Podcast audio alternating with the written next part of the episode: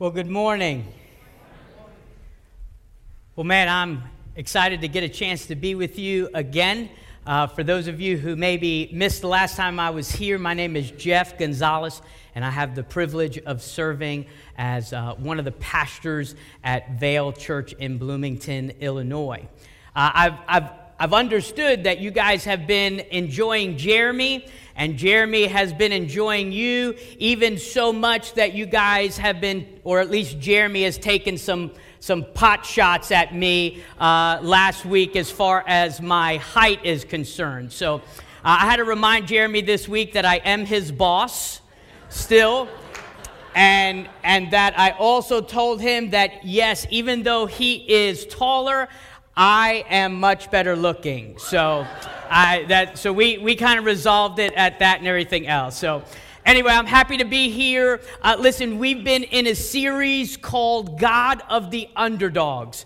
God of the underdogs. And a couple weeks back, uh, you looked at Rahab. And, and Rahab, we saw that God surrendered control to God. And God took Rahab, who was a prostitute, and Rahab became the great, great, great grandmother of Jesus. Then a couple weeks ago, you looked at a man called Ehud. And Ehud had a, a definite physical disability that God used it for Ehud's greatest strength in order to rescue a nation. And then last week, you looked at David, who had been forgotten who was in the pasture as a shepherd boy. And God takes David from being a shepherd boy and makes him and brings him to being king. And what I love is that God fills in the gap for David in order to be king. And I want to tell you that, that today I believe that God wants to do that through us. That God wants to fill the gaps of our lives and that He wants to use us in an incredible way. So today, we're going to look at us. We're not going to look at a biblical character today, but we're going to look at us. And what does God say about us? What I love about the, the story of the underdog is that one, it's a powerful one. The Bible is just filled with people just like you and me and he used them in an incredible way. So we are the underdog. So we're going to we're going to look at us and we want to see and we want to press in to what does God want to do in and through me as the underdog. So as we get get ready, let's go ahead and pray and then we'll get started. Father, we thank you for today. And God, we just pray right now that as your words go forth, that God, that you would open our hearts, open our minds for what you have for us today. In Jesus' name, amen. The date is Sunday, January 30th, and the year was 2000. It is Super Bowl 34. And if you can't remember that far back, the two teams represented in the Super Bowl was the Tennessee Titans and the St. Louis Rams. They're no longer the St. Louis Rams anymore. So, those of you who are upset and everything else about them moving, forgive me for this story then that I'm about to tell. All right? So, I'm going to paint the picture. It's Super Bowl Sunday, right? Here we are. We are 10 yards away, six seconds left in the game. There is no timeouts. In essence, this is the last play of the game, and this play will represent who will win the Super Bowl. So let me set it up. The Tennessee Titans have the ball, 10 yard line, six seconds left. The ball is snapped. The quarterback goes back. He's looking for a teammate to pass the ball to. He throws the ball to one of his receivers. The receiver catches the ball. And if you were watching it on TV, because I remember where I was and watching the game, for a split second, it looked like that receiver was going to be able to run right into the end zone. He caught the ball about three yards out, and you thought, man, you didn't see anyone in front of him. You, thought, you thought that he was going to score the touchdown. And all of a sudden, out of nowhere, a St. Louis Ram defender comes racing, dives, and grabs a hold of his waist and is bringing him down. And all you see is that Tennessee Titan player reaching his hand out, trying to stretch and make it to the goal. And all of a sudden, the play is over. The Tennessee Titan player falls to the ground. The game is over. The referees blow the whistle. They come running in to see where the ball laid. And if those of you who remember, the ball fell just short about this much. Fell short that much. Think about what that means. The Tennessee Titans fell that short from winning a Super Bowl. That receiver fell that short of being a hero. And I don't know about you, but I can understand and I can relate falling short. Maybe not to that degree of, of, of, a Super Bowl kind of in the midst or, or represented there, but I don't know about you. I'm, I'm assuming most of us can understand what it feels like to fall short.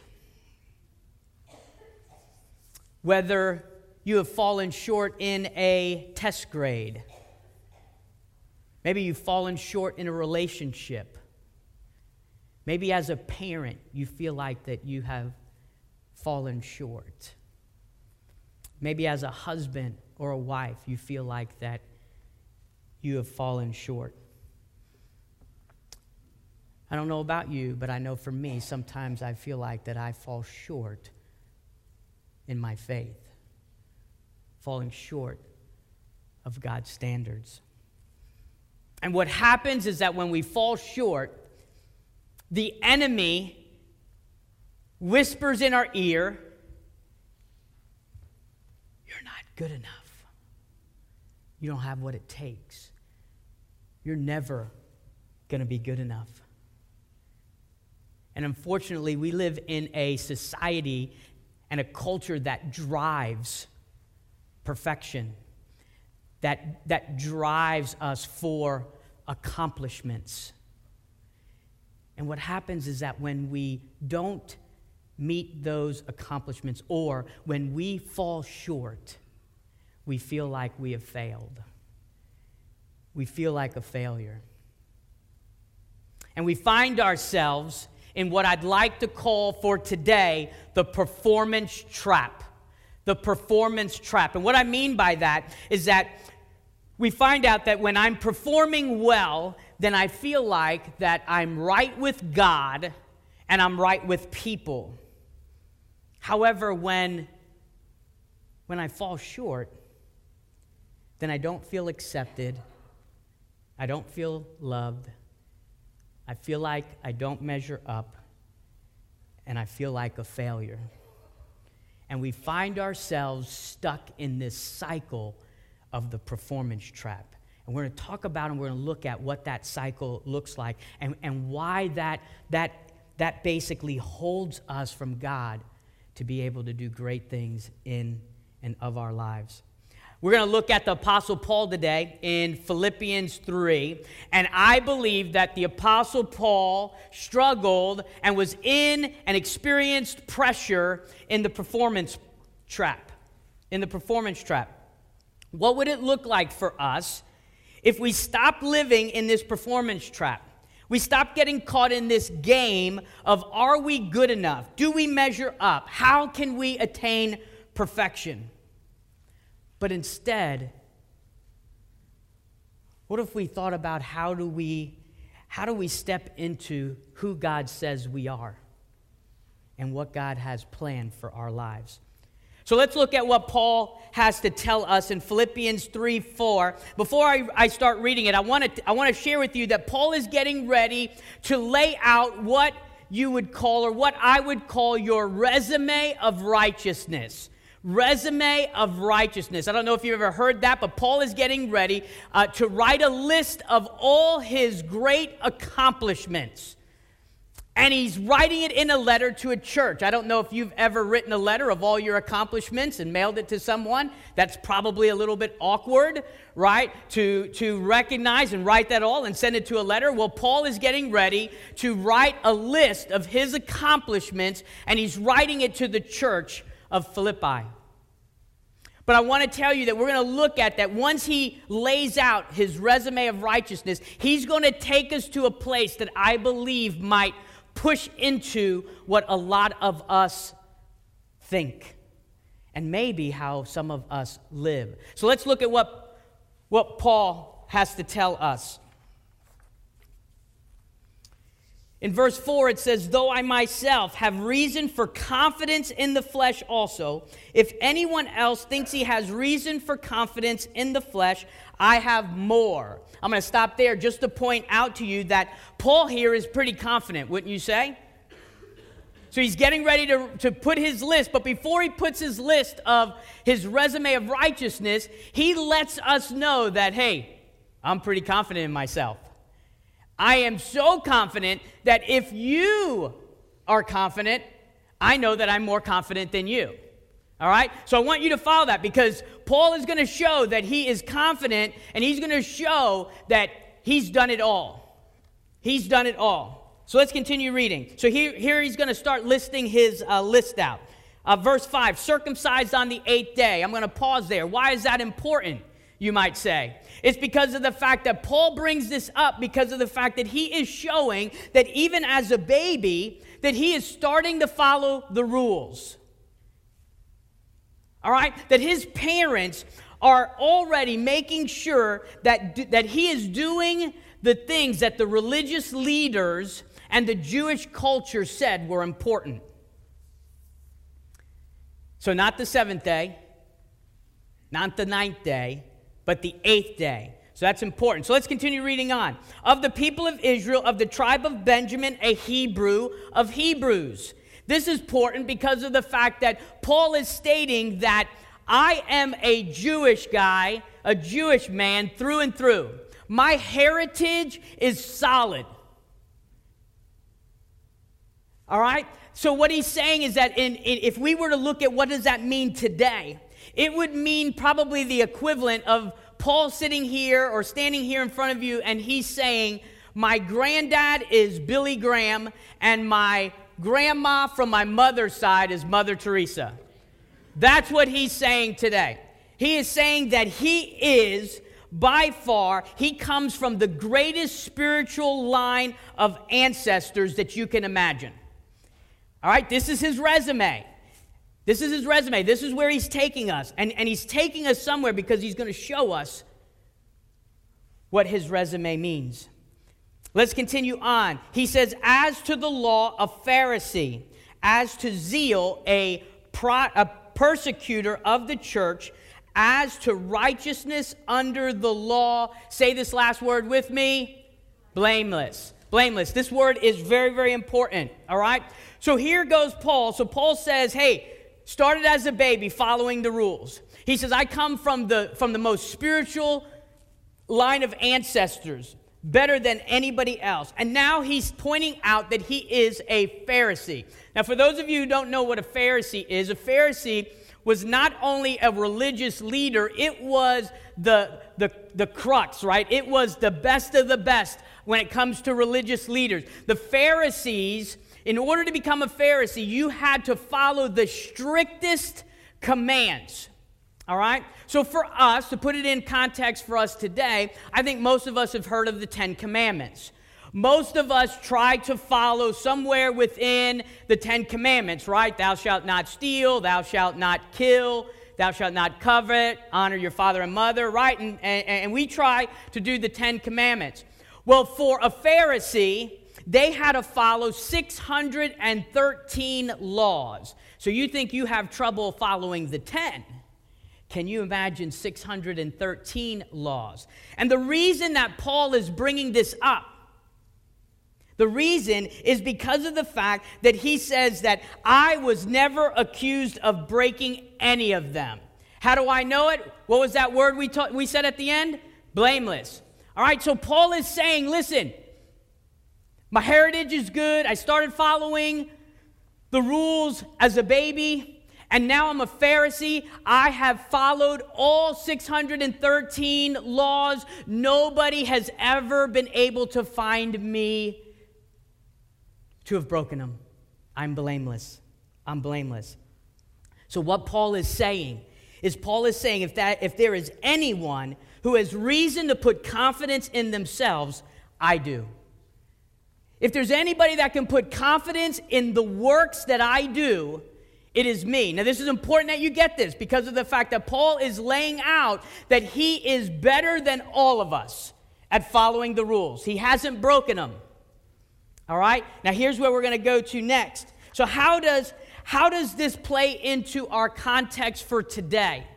And here's what I believe is that I believe that when we are following these rules, that we experience the destruction of this works, righteousness, performance mentality. All right, that we are in a performance mentality. Remember, we talked about this performance trap. So I found three things that I believe keeps us in this performance mentality that does not allow us in order to do everything and be everything that God has called us to be. The first one, if you're taking notes, we attempt to please God by following rules. Say following rules.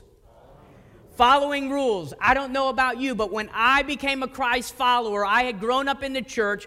I was a, a young boy, and it was, it was clear to me that if I followed the rules, then that would please God. All right, if I followed the rules, I would please God. That was, that was what was conveyed early on as a believer. So, guess what? I get my checklist out, right? Because of the fact that, that I'm in this performance trap. So, I want to do the things that I feel like is going to attain approval from God. All right, so one of those things might be reading my Bible every day. Reading your Bible every day is a good thing, right? But the, but the challenge, the challenge is, is that is my heart right with reading the Bible? Because of the fact that if we look at reading the Bible as a way for a performance to get approval from God, then all I found myself doing was checking the box. And I was checking the box just so that I could, that if anyone asked me from the church, hey, did you read your Bible today? Yep, check. I read it. How about praying? Man, praying is a great thing, right? But we got to be careful that we're not praying in, in order so that we can find approval from God. All right? I found myself wanting to just pray just so that I could tell people that I prayed, so that I could check the box. Did you pray? Oh, yeah. I prayed three times today. Take that. Right? But what they didn't realize is that those three times I prayed was for my meal. Right? But I prayed. I could check the box off. So if anybody asked me, I could check that box off. And now I feel like I'm, I'm gaining God's approval. And here's the thing when we do things so that God is pleased with me instead of a natural response of God living inside of me. Does that make sense? That's what we're trying to get at is that we have to be careful that we don't do things in order so that we can find approval from God or to please God as opposed to it being a natural response of Christ living inside of me. All right? So the first one is is following rules or or things that I need to do. All right? So the next one is we attempt to please God by what we don't do. Say, don't do. By what we don't do. All right? And, and I don't know about you, but I, I find myself with putting a list of things that I don't do more so that I can gauge myself with how spiritual I am amongst other people around, right? I gauge myself. I don't listen to rock music. But I know some of you that do, right? So I'm, I'm closer to God, or, I, or God's more pleased with me. I don't go listen to, uh, or I don't go to rated R movies, or maybe, maybe PG 13 if it has bad language. And what we do is we put a list of things that are based on our standards, not God's standards. We put things in on our standards, and I think for a lot of us, we do that in order so that we can please God. I don't know about you, but but uh, I have kids, and I spend a lot of my time telling them what not to do, right? What not to do. Uh, so it's ingrained in us as kids, right? This idea of you don't do this and you gain approval. You do this and I gain approval. All right? So we have to be careful because of the fact that it's ingrained in us as a, as a, young, as a young child that this idea of performance gains approval. Performance gains approval. And then the last one that I have is that our worth is based on what we produce and how we perform. This is a big one for me. This is a big one for me. This is one I struggle with. Is that finding my worth based on how I produce or what I produce and how I perform. The struggle is that we believe that our value and that our worth with God and with other people is based on what we produce and how we perform. I don't know about you, but I remember as a, as a little kid, when I was first learning how to play baseball. Baseball was my sport. I loved baseball, played baseball as a very young kid. When I got when I got to T-ball and coach pitch and everything else, something amazing happened, right? When I got when I got a hit, people applauded. Yay, right? When I when I got out, nobody applauded. So guess what? I grow up wanting to please man. And we translate that into that's what God, that's what that must be what God looks at when he sees us. That we have to perform. All right? So we want to look at that. So those are the three things. As a pastor, I have noticed I've been I've been in ministry for 20 years and I know that as a pastor as a pastor that I struggle with the idea of producing and performing. Why? Because of the fact that you guys are my greatest critics, right? It's so funny because of the fact that a pastor normally doesn't hear when he preaches a good message, but he certainly hears it when you don't like the message that he preaches, right? Some of you even email in the service while the preacher is preaching so that he get he gets it before he as he finishes as he comes off the stage he's like what what happened right so what happens is that we begin to find our, our worth and i and, and it's so easy for pastors to look to see what results are being produced in the church right if my student ministry doesn't grow if my church doesn't grow if people aren't coming down to the front finding christ then all of a sudden I must be a failure. God must not be pleased with me. And what Paul is going to tell us is that he has a better performance than anybody. And if anybody could have been good enough, it was Paul. And we're going to see that Paul is going to, is going to take all of his religious works, everything that he does, and he's going to say that they were nothing but skubalon. Say that with me skubalon. And you're going to say, man, what in the world is skubalon? And we're going to get to it here in a, in a second, all right? So follow with me. Let's get to verse 7. But whatever gain I had, I counted as loss for the sake of Christ.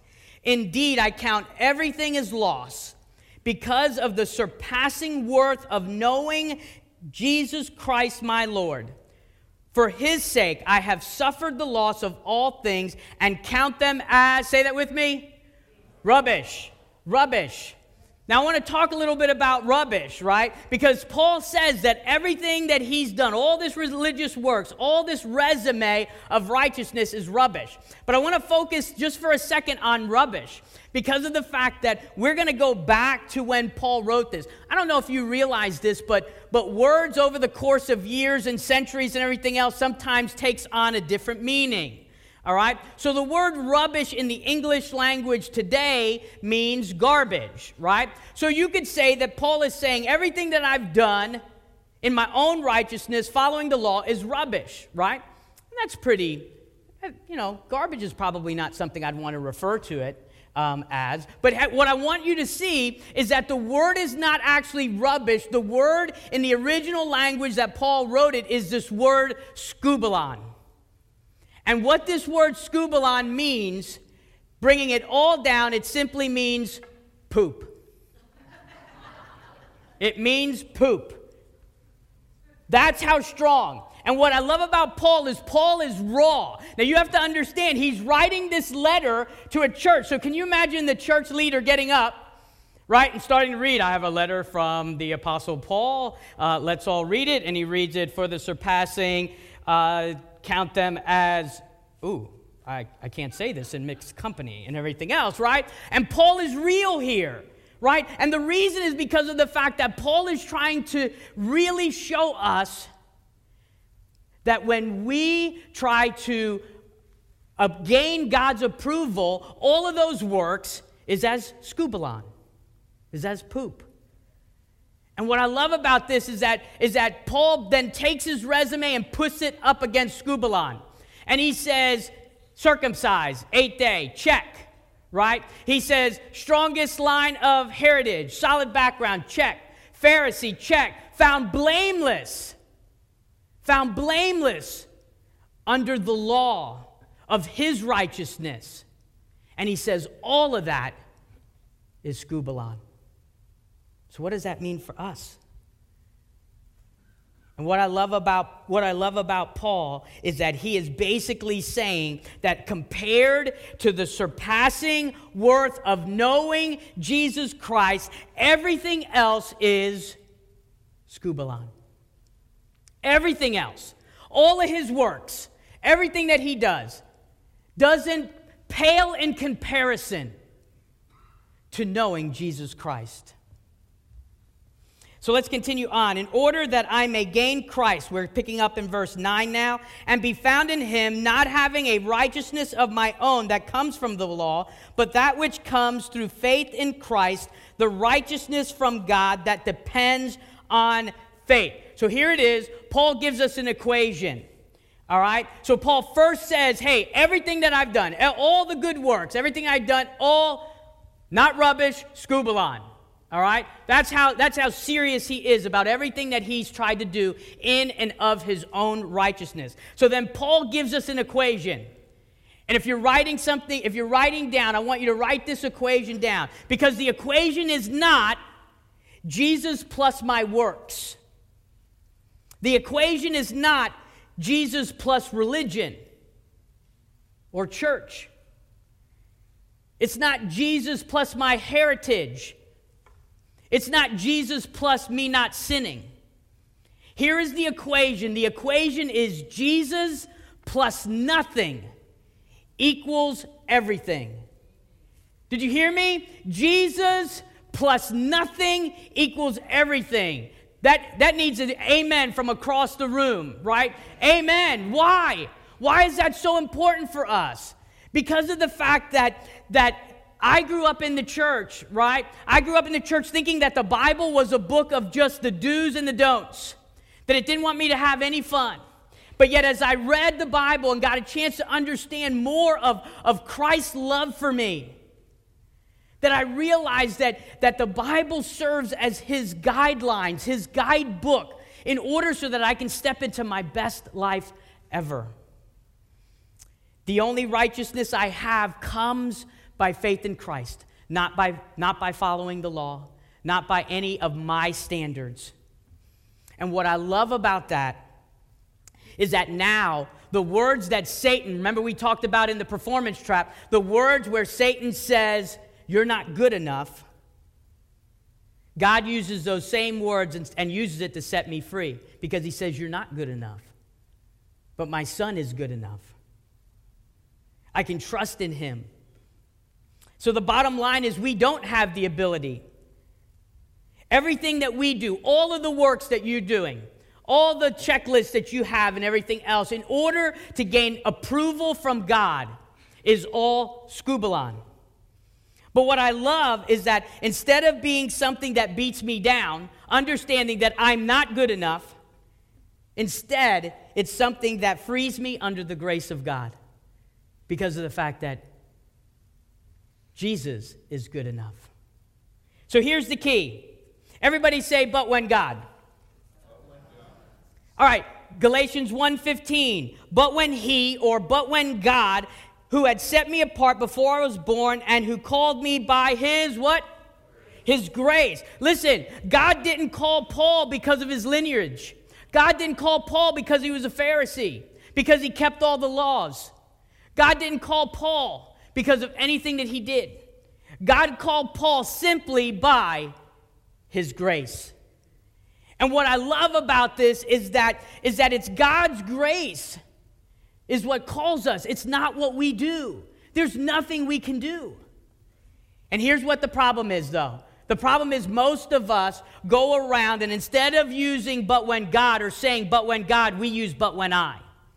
But when I. Listen, I wrote some but when I's. But when I am good enough, then I can make a difference for God. But when I finally get a little more understanding of God's word, then I can teach the Bible. But when I get my prayer life where it needs to be, then I could be a prayer leader. But when I get the sin out of my life that's been bothering me for so long, then I'll be able to make a difference. But when I get my life straightened out, then I'll be able to be bold at work. But when I get my marriage back to where it really needs to be, then I can be the spiritual leader to my children. But when I, but when I, but when I, right? And Satan continues to tell you you're not good enough. And what's beautiful is that God's on the other side saying, You're not good enough, but my son Jesus is good enough. Because of the fact that my son Jesus, he paid the price, he paid the debt, he fills the gaps that we have. And we no longer fall short because of the fact that Jesus fills that gap for us. I love that. That's good news. The pressure is off. The performance trap is now broken. What used to bind us every single day of trying to earn God's approval and everything else is now gone because God says, You're not good enough. My son is good enough. So, what I did was I wrote some things about but when God. All right? So, I wrote down, but when God calls you, it doesn't matter what other people think. But when God forgives you, it doesn't matter when Satan tries to bring up the past. You're forgiven. But when God empowers you, no man can stop you. But when God heals you, it doesn't matter what the doctors say. But when God calls, not because you're good enough, He calls because of His grace. And that's what changes everything. If you're writing something down, I want you to write this next part down because I, I want you to put it on a index card. I want you to put it on a mirror on your refrigerator because this will literally transform the way you think and the way you see God. All right? When I realize that God accepts me through Christ, here it is. I am no longer living for his approval, but from his approval. Write that down because the fact it'll change the way you look at God. I am no longer living for his approval, but from his approval. What I believe is that for a lot of us, we walk around and we believe that when we came to know Christ, when we, when we got saved, that God gave a small dose of approval, that God gave a small dose of forgiveness, a, a small dose of grace, a small dose of love, just in order for me to get saved. And then what happens is that we spend the rest of our lives working really, really hard in order to try to gain God's approval. And I want to tell you that if you're here today and you are a Christ follower, it is good news because of the fact that at the time that you accepted Jesus Christ, that, that God gave you all of his approval, all of his love, all of his forgiveness, all of his grace. He can't give you any more. You have it. But yet, for so many of us, we live in this trap of trying to constantly approve, get God's approval. And I want to let you know that God wants to use each and every one of us, just like we saw the last couple weeks. When you start looking at people in the Bible, you go, wow, they were really messed up. God didn't use them after they were, after they were right. In most of the cases, he pulled them from where they were at, and they were like, God, I can't do anything. And God said, Nope, you can't. But through me, you can. And I want to encourage you this morning that God wants to do great and mighty things in and through you, not because of the fact that you're good enough, but because of the fact that Christ is good enough. Let's pray. Father, thank you for this day. And God, we just pray and we thank you so much that, that, that we aren't good enough and that your son fills the gap and that he paid the price. And that God, that now we don't have to earn your approval. That God, instead, that we want to live from your approval. And God, I pray that you would help transform our minds so that we can get that. That God, that, that we have all of your love, all of your approval, all of your love and your grace. And that, God, we can live from your approval in order so that you can do great and mighty things in and through us. In Jesus' name, amen.